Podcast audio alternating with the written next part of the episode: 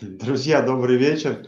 А, сегодня очередной понедельник, а, и значит в эфире передача «Бизнес-разборки». Выходим немного с опозданием, кидайте в меня тухлые помидоры. А, получилось немножко задержка. Олег, добрый вечер. Приятно, что вы снова с нами. Илья, добрый вечер. Сегодня, ну, вкратце все-таки уже традиционно расскажу об Олеге. Олег у нас гений эффективности – Известный troubleshooting, troubleshooting – это решение нерешаемых задач. Вот такое в нашем мире бывает, когда уже некого бизнес зовет траблшутеров. А почему так эм, эффективно удается решать эти проблемы? Потому что Олег владеет 747 навыками. И каждый навык э, помогает смотреть на проблему, точнее, можно смотреть на проблему с разных ракурсов, точнее, с 40 747 как минимум. вот, поэтому находится какое-то уникальное решение. Вот. Ну и сегодня такая интересная тема, когда а, мои родители говорили, что мои друзья на меня плохо влияют, а, а на самом деле не знали, что это я на них плохо влиял. Вот попробуем сегодня разобраться в нравственности этого момента. Поговорим а, про влияние. Олег, ну от вас вот определение этого замечательного слова. Влияние – это когда мы применяем некоторые методы воздействия на человека или на группу лиц с целью склонить их э, в свою сторону или продемонстрировать желаемое нами поведение. А бывает ли э, хорошее влияние? Влияние не бывает плохим или хорошим, бывает разносторонняя оценка. Влияние всегда происходит в некоторых интересах, и для влияющего а, то, что он делает, всегда является полезным. А вот для тех, на кого влияют, конечно же, бывают и негативные а, последствия, негативные сценарии, но тогда мы больше говорим, наверное, о манипуляциях, скрытом воздействии под прикрытием. Угу. Вот просто бывает такое в жизни, но я уже там эм, по истечении какого-то срока начинаю понимать, что есть люди в моей жизни, которые на меня влияли, но их влияние для меня было полезным. В тот момент я этого не понимал, я это воспринимал в штыки, там, скажем, с негативом. Вот э, здесь как определить, когда влияние ну, реально будет э, результативным через какое-то время, скажем? Ну, помните, мы говорили про осознанность. Осознанность – это когда мы пытаемся жить в текущем моменте. Мы едим бутерброд с маслом и сыром и думаем, боже, какой он вкусный. Скажем, те же японцы могут э, любоваться сакурой бесконечно, хотя, ну что там в этих цветах. Можно смотреть на пламя и думать о том, боже мой, какой красивый костер. Также и с каждым человеком можно просто думать, дурак какой-то, что он сказал, я все уже знаю, мне все известно. И есть другой вариант, так, а что же в его словах будет полезное? То есть влияние – это м, две части. Первое, я тяну за ниточку, и вы отвлекаетесь. Второе, я за ниточку тяну, а вы ее обрываете или не реагируете. Поэтому м, влияют ли на нас люди? Конечно, влияют. Даже если не влияют, тоже влияют. То есть вы делаете что-нибудь нехорошее, а вам об этом не говорят, хотя могли бы сказать. Или наоборот, вы делаете нечто потрясающее, а вам говорят, да не очень получилось, и у вас как-то настроение падает. Это тоже вид влияния. А, интересно, вот сейчас в последней фразе очень зацепило, когда вас, скажем так, при, занижают, не хвалят, да, в общем, возникает этот негативчик некий, а получается человек это тоже с, с добрым умыслом это делает, чтобы повлиять на что-то. По-разному. Всегда, конечно, у влияния есть замысел, то есть есть цель, чего я хочу достичь. Но вариант первый высокомерный. Например, я играю великолепно на пианино, вы сыграли собачий вальс, и я говорю, ну, для первого класса первого четыре часа идет. И другой вариант, когда я не своей высоты вас сужу, а сравниваю вас с тем, с кем, кем вы были, скажем, какой-то период назад. То есть сначала наблюдения и говорю, Илья, послушайте, вы раньше вообще не отличали белую клавишу от черной, а тут уже сыграли полное произведение. Вы большой молодец, и, конечно, большая разница есть. То есть нельзя мерить всех своим аршином, иначе все великие люди, все великие спортсмены, все сильные предприниматели будут говорить, ребята, вы вообще ничего не достигли. И тогда у людей не будет ни шанса, ни возможности хотя бы попытаться достичь тех высот, которые достигли миллиардеры или успешные бизнесмены. А вот в основе влияния тогда все-таки лежит, как вы думаете, ну больше это помочь человеку или все-таки решить какую-то свою задачу? А, есть интерес, а есть заинтересованность. А, если я проявляю к вам интерес, то мне хочется, чтобы ваше поведение соответствовало моим ожиданиям. Например, чтобы вы мне помогли, поднесли сумку, помогли с решением какой-то задачи бизнесовой или ученической. А есть заинтересованность. Я делаю попытку привлечь вас на свою сторону, в свою команду, в какую-то сеть единомышленников. Это совершенно разные подходы.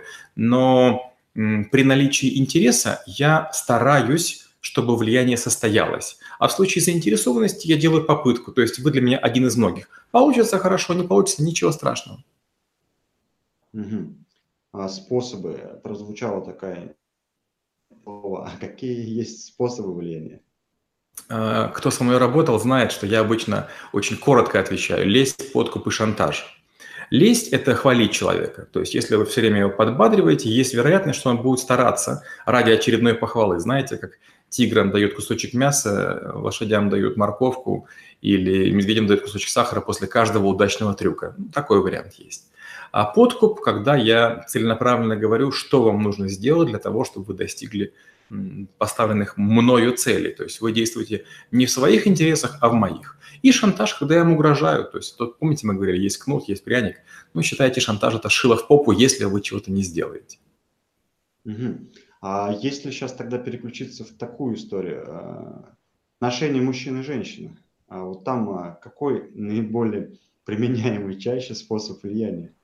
Когда мы говорим про мужчин, мужчины пытаются казнуть своим умом, может быть, бицепса, может быть, возможностями, может быть, связями. Мужчины в основном прибегают к хвастовству и небылицам. Они думают, что на женщин это как-то воздействует. Женщины же поступают очень просто. Они как будто бы выключают уши, и неважно, с каким голосом, тембром или, или двигательностью говорит мужчина, они оценивают два уровня потенциала. Первый – лягу с ним в постель или не лягу. Второй – какой из него может получиться отец. То есть как раз влияние мужчин на женщин не распространяется.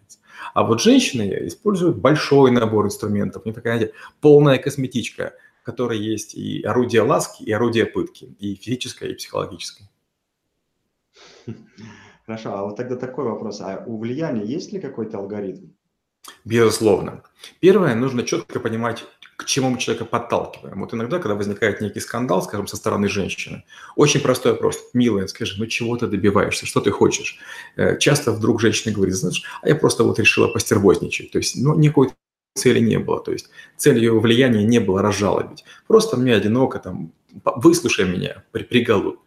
У мужчин другая задача. Мужчина обычно добивается чего-то конкретного. Он знает, чего хочет, но по какой-то причине стесняется, не может или боится сказать. Или боится отказа, и поэтому уходит слишком окольными путями. А с чего лучше, ну как, не знаю, начать? С чего начинается влияние? Влияние начинается с представления идеального конечного результата. То есть, что я хочу достичь? Я хочу достичь повышения, или я хочу достичь уважения, или мне было бы здорово, чтобы со мной здоровались, там, низко кланяя голову, или что появилась восторженность. Угу. Хорошо, а вот если опять же вернуться немножко, ну ладно, не к отношениям, а вообще в принципе в жизни, я понимаю, что на меня пытаются влиять. И в целом, а, ну, наверное, я как-то про, ну, просек, что ли, вот этот, да, замысел, который человек, с какой, с какой целью он пытается на меня влиять. И в целом для меня это нормально приемлемо. Я это принимаю. То есть это не является каким-то, не знаю, уступком или убеганием. Смотрите, представим, что мы с вами идем по дороге. Вы меня догоняете или я догоняю. И дорога, очевидно, прямая, то есть нам, скорее всего, идти вперед. И если мы какое-то время пройдем вместе, километр-два до ближайшей развилки, у нас не возникает конфликта. То есть а, быть попутчиком кому-то или найти себе попутчика не является проблемой. Мало того, в большинстве случаев в жизни нам без союзников или помощников или людей, которые поддержат, не достичь многих целей. То есть все-таки мы существа во многом социальные. Даже если, знаете, бывает такая интересная штука, бросаешь, бывает, смятую бумажку в урну там через всю, через всю комнату и попал. И думаешь, боже мой, почему никто не видит? То есть иногда даже малейшие достижения хочется, чтобы были люди, которые это заметили, которые поприсутствовали. Есть другой вариант. Вышли в одну сторону, и вдруг человек говорит, а давай-ка разворачивайся, пошли в другую сторону. Есть даже такая шутка. Моя жизнь круто изменилась после встречи с тобой на 360 градусов. То есть, ну, по сути, полный оборот был. То есть, э, ну, когда я понимаю, что на меня пытаются влиять, как вы думаете, лучше все-таки спросить, а у тебя какая цель вот этих действий? Или э, пытаться проанализировать как-то какой-то, может быть, умственной работой или наблюдением? А, когда мы говорим про многие навыки, про провокацию, про манипуляцию, про влияние, про воздействие, я всегда говорю, первое, оценивайте свою выгоду. Раз. И второе, оценивайте свои ресурсы. Например, если вас просят яблоко, а у вас КАМАЗ этих яблок, ну в чем проблема дать 2 или 3, 5 яблок? Если я скучаю, э, скажем, на вокзале, ко мне подходит, о чем-то спрашивают, но нет проблем совершенно человеку помочь. И совершенно другая ситуация, если я бегу, опаздываю на рейс, меня вдруг хватают за руку и говорят, объясни, покажи, переведи. Я должен тщательно извиниться, так, чтобы у людей не осталось негатива, но все-таки мне важнее попасть на рейс. То есть, если нет угрозы вашим планам, то влиянию вполне можно поддаваться. Если у вас есть сопутствующий интерес, надо его прояснить. Если вам кажется, что влияние на вас вредоносно или а, каким-то образом токсично, начинаю просто сказать, послушай, ты точно хочешь вот этого? Мне не по пути. Почему ты на меня воздействуешь? Мне это не нравится. И это влияние разорвать. Помните, мы говорили про ниточку?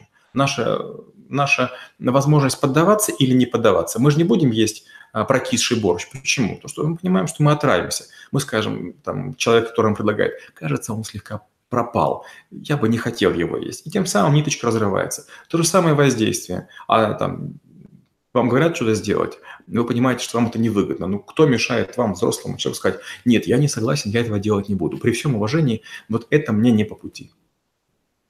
А знаете, сейчас такой вопрос в голове всплыл. Очень много людей же, на самом деле, а, ну, не могут вот так прямо сказать. То есть вот э, чего-то не хватает, они будут делать, опустив голову, там есть вот этот суп, который пропал, да, и ничего не скажут. Вы правы. В моей жизни тоже были такие люди, которые ели и отвратительную еду, и делали нехорошие дела, а потом говорили, ну я не мог отказать. Как правило, это либо малодушные люди, либо люди, у которых нет цели. Когда у вас есть цель, вас с, цель, с пути не свернуть. Э, если капитан не знает, куда плыть, никакой ветер не будет ему попутный. То есть можно болтаться, как, как галоша в проруби, и в любую сторону, к любому берегу можно будет ее подтолкнуть. А можно твердо стать к какому-то углу по течению и идти туда, куда вам нужно. То есть, если я такой вот э, унылый, малодушный, бесцельный человек, и я понимаю, что на меня влияет, и это понимаю причем, да, что вот э, я делаю то, что мне нравится, а многие этим пользуются, к сожалению. А вот здесь-то какой шаг нужно сделать? Ну, я приведу два примера. Э, скажем, есть э, большие круизные лайнеры, 11 палуб и больше, гигантские совершенно махины. И есть правило, согласно которому нельзя поворачивать корабль слишком быстро. Есть специальные маневры, где корабль очень медленно разворачивается, и большинство пассажиров даже это не чувствует. Другой пример. На этих же лайнерах есть специальные гироскопические бильярды. То есть даже если будет сильная качка, в бильярд можно играть так, что вы не почувствуете. Опять же, моряки, когда плавали еще во времена парусных судов, чтобы не качало, они подвешивали свои гамаки или сетки на, на потолок. То есть всегда есть такая штука, как компенсаторика. Вы можете использовать собственные механизмы для того, чтобы вас было не столкнуть. Есть такая шутка. Подходят к человеку и говорят, это правда, что вы все успеваете? А он говорит, да идите нафиг, мне работать надо. То есть вот идите нафиг, это как раз его инструмент для того, чтобы успевать делать все, что, что он запланировал, чтобы его не отвлекали. Вот надо четко решить, что для вас важно и витально, а что не очень. И витальным не поступаться, а вот тем, что не важно, ну, иногда можно. Опять же, иногда бывает даже выгодно принести себя в жертву родным, близким, коллегам, может быть, начальнику, в обмен на что-то. Это является там э, влияние второго уровня. Вам говорят, сделай, вы какое-то время сопротивляетесь, повышаете себе цену, а потом говорит, Петр Сергеевич, ну если вы хотите, конечно, я в этот раз вам помогу. То есть это получается такое э, контрвлияние, принимая свою выгоду, да, когда вы понимаете, что на вас давят, и можете согласиться, но э, завысив себе некую ценность, да, получается, для этого человека.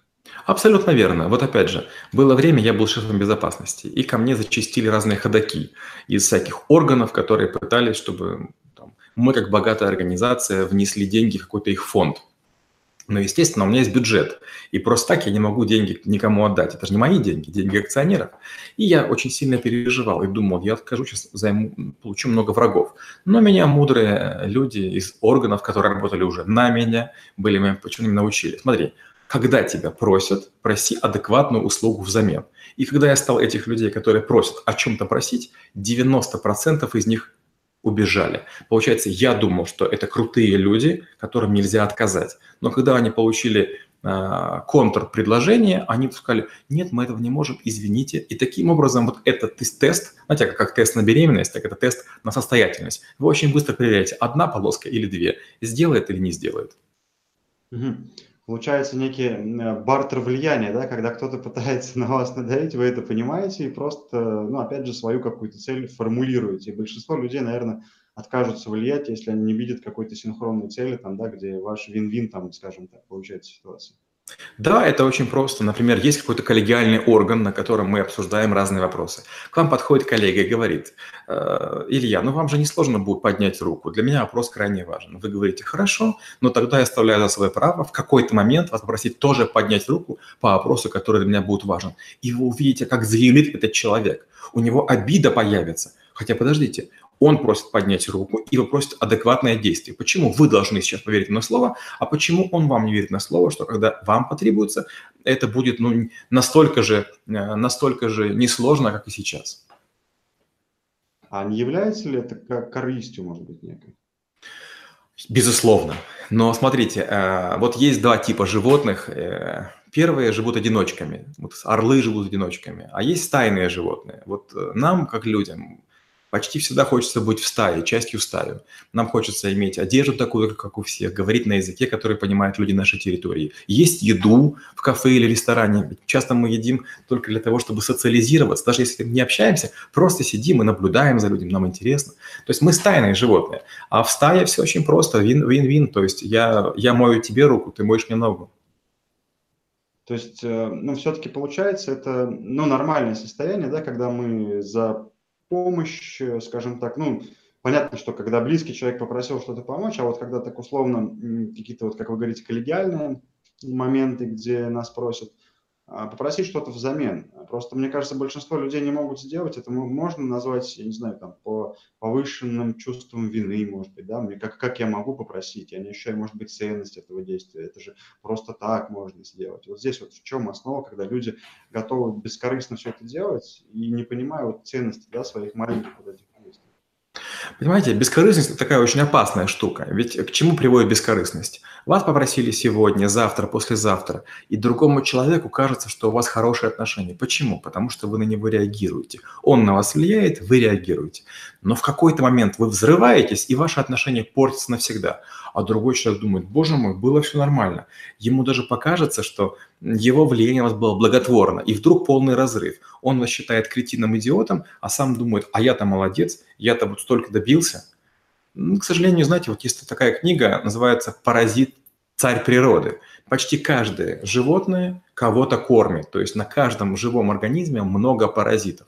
И их паразиты, они правят всем чем угодно. То есть мы думаем, что это наши мозги, на самом деле бактерии в нашем кишечнике нам говорят, пора поесть сахар, пока пора съесть булочку или шоколадку. Мы думаем, что мы высокоорганизованные, но на нас влияют бактерии, которые ничтожны по размерам, и мало того, мы перед ними почти беспомощны. Но вот э, в реальной жизни то же самое. Очень часто дети, очень часто слабые люди, обездоленные, влияют на сильных гораздо сильнее, чем те бы того хотели. Угу. То есть это я вижу воду и хочу пить, или я хочу пить и ищу воду, да? А такой вот тогда вопрос, а почему это навык и какая у него цель? Много целей у этого навыка. Первое, о чем мы говорим во влиянии, это вот что.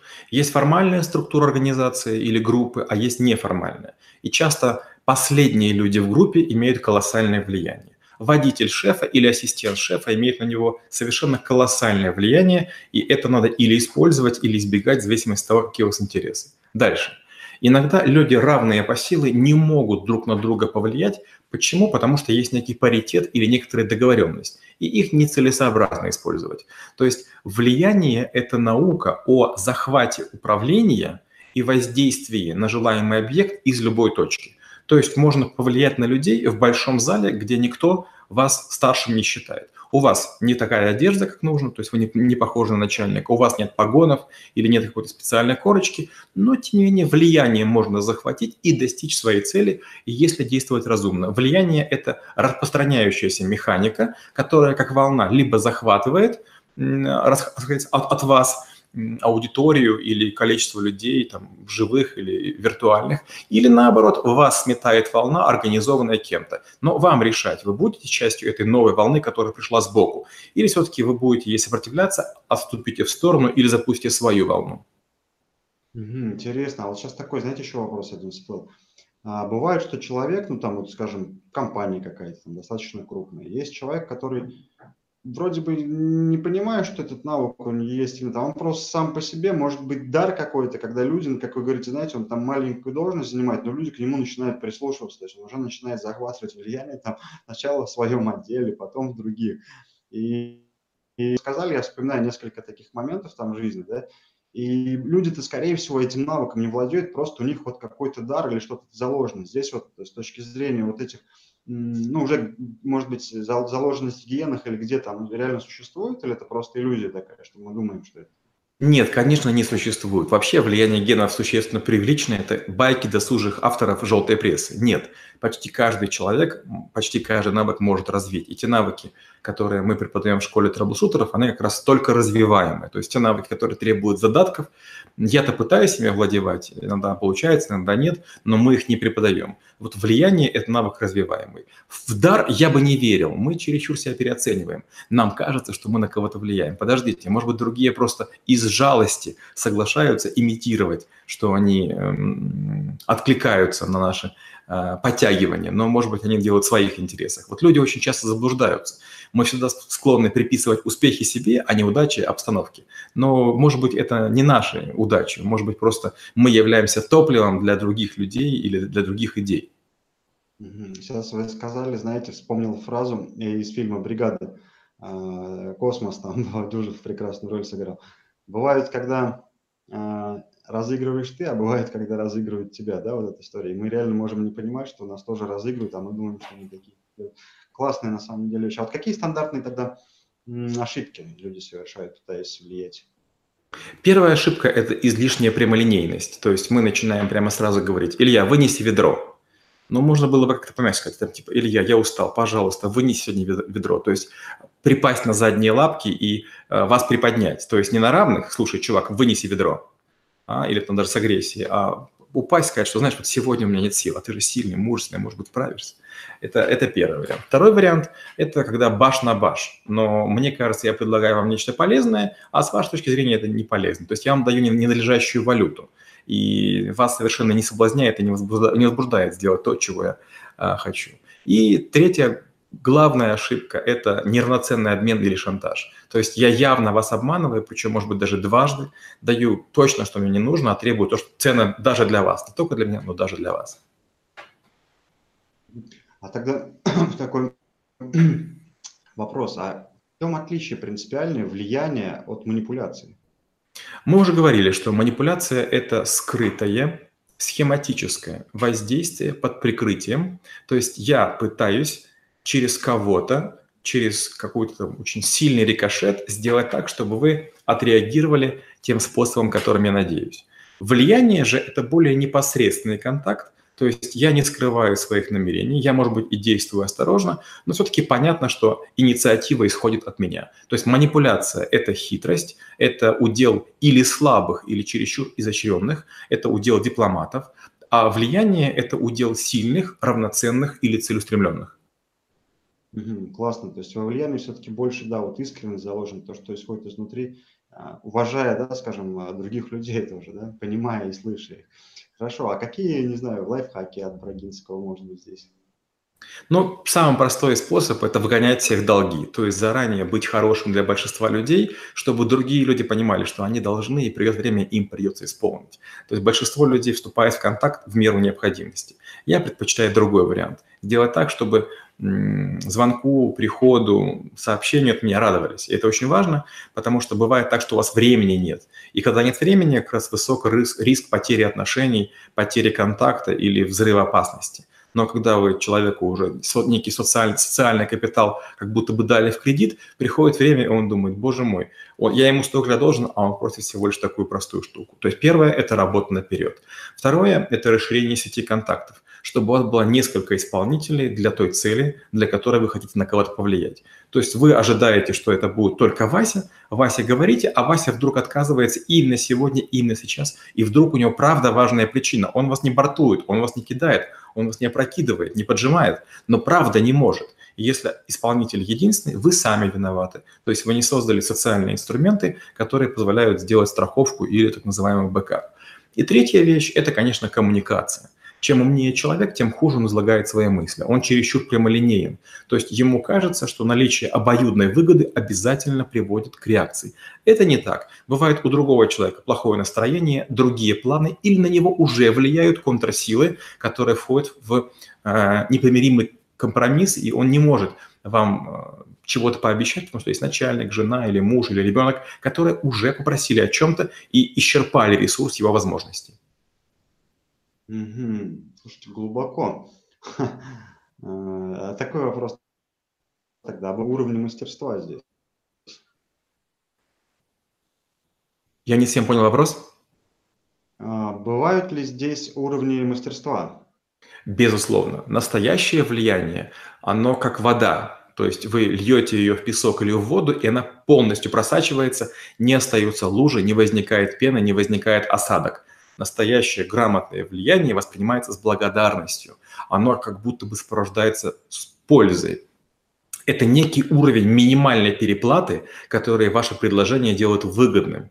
Многие не пытаются обосновывать, почему это нужно сделать. Они говорят, ты же хороший мальчик, поэтому сделай. Или ты же хочешь быть принцессой, поэтому там э, вот такую-то штуку выполни. Но иногда вы как будто бы даете человеку что-то, взамен он делает нечто с радостью. Иногда это бывает анекдот, иногда это бывает лайфхак, иногда бывает какая-то возможность или какое-то обещание, которое стоит точно больше, чем нужно. И вы пополам за копейку получаете рубль. Но здорово, когда это не материальное часть. Второй уровень мастерства, самый банальный, это когда в ход идут, не знаю, там чары или секс, или деньги, или какое-то обещание. Это чересчур примитивно. И третий, это когда вам просто на ровный стол вдруг выкладывают грязные ноги и говорят, реагируй. Угу.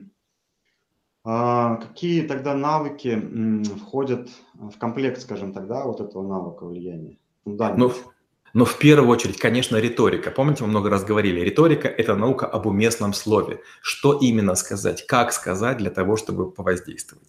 На втором уровне, на втором уровне навык убеждения. То есть какую схему, прайминг и активацию мы применим для того, чтобы человек быстрее согласился. То есть нейтральному человеку желательно помочь. Я дайвер, и вы знаете, что у дайверов есть такая штука, называется оторваться от поверхности. То есть только вы начали погружаться, вот у вас голова там практически у поверхности. И вот самое главное – оторваться от поверхности. Только вы оторвались, начинается процесс погружения. И вот э, иногда нужно дать маленький толчок человеку для того, чтобы а, он оторвался от своей позиции и начал двигаться или тонуть в сторону вашей идеи. Друзья, время неумолимо. Навык влияния мне показался одним из прям интереснейших. Я попробую как-нибудь через некоторое время еще порыться и помучить Олега вопросами. Пишите тоже вопросы по этому навыку. Это на самом деле классная штука. Знаете, а, был в школе трэблшутеров. Все навыки, которые мы здесь разбираем, а, Олег, э, школа, школа трэблшутеров – основанный Олегом, обучает людей этим навыкам. Причем обучает настолько, что может вас замерить на входе и на выходе. Вы сами оцените качество да, этого навыка, насколько вы освоили. Вот. Ну а про влияние, знаете, в завершении хочется сказать такую вещь. А, не нужно, не нужно быть меркантильным, корыстным, каким-то таким материальным, чтобы влиять на других людей. Просто искренне пытайтесь помогать, когда вас о чем-то просят, как говорил Олег, да, формируете некий социальный кредит для того, чтобы люди потом с удовольствием вам помогали. Но в основе все-таки будьте всегда а, искренними, открытыми и подходите к влиянию на других с душой. И тогда будете принимать влияние на вас тоже с душой, и оно, скорее всего, вам принесет плоды, которые будут умножаться на 2, и на 3, и на 4. А, благодарим всех, а, кто с нами остается, смотрит наши передачи. В каждом видео, под каждым видео будет ссылка на голосование. Исходя из вашего голосования, мы выбираем навык следующего эфира. Вот. Ну и партнеры передачи, это, конечно, школа трэблшутеров Олега Брагинского, где каждый навык, повторюсь еще раз, а, вы можете освоить, пройти обучение, и это обучение очень качественное. Вы не получите волшебную таблетку, вы получите инструмент, которым, над которым придется работать и еще много-много чего закреплять. Вот, всем доброго вечера, до встречи через неделю. Олег, спасибо большое за очередной прекрасный эфир. До свидания. Спасибо и до встречи через неделю. Пока-пока.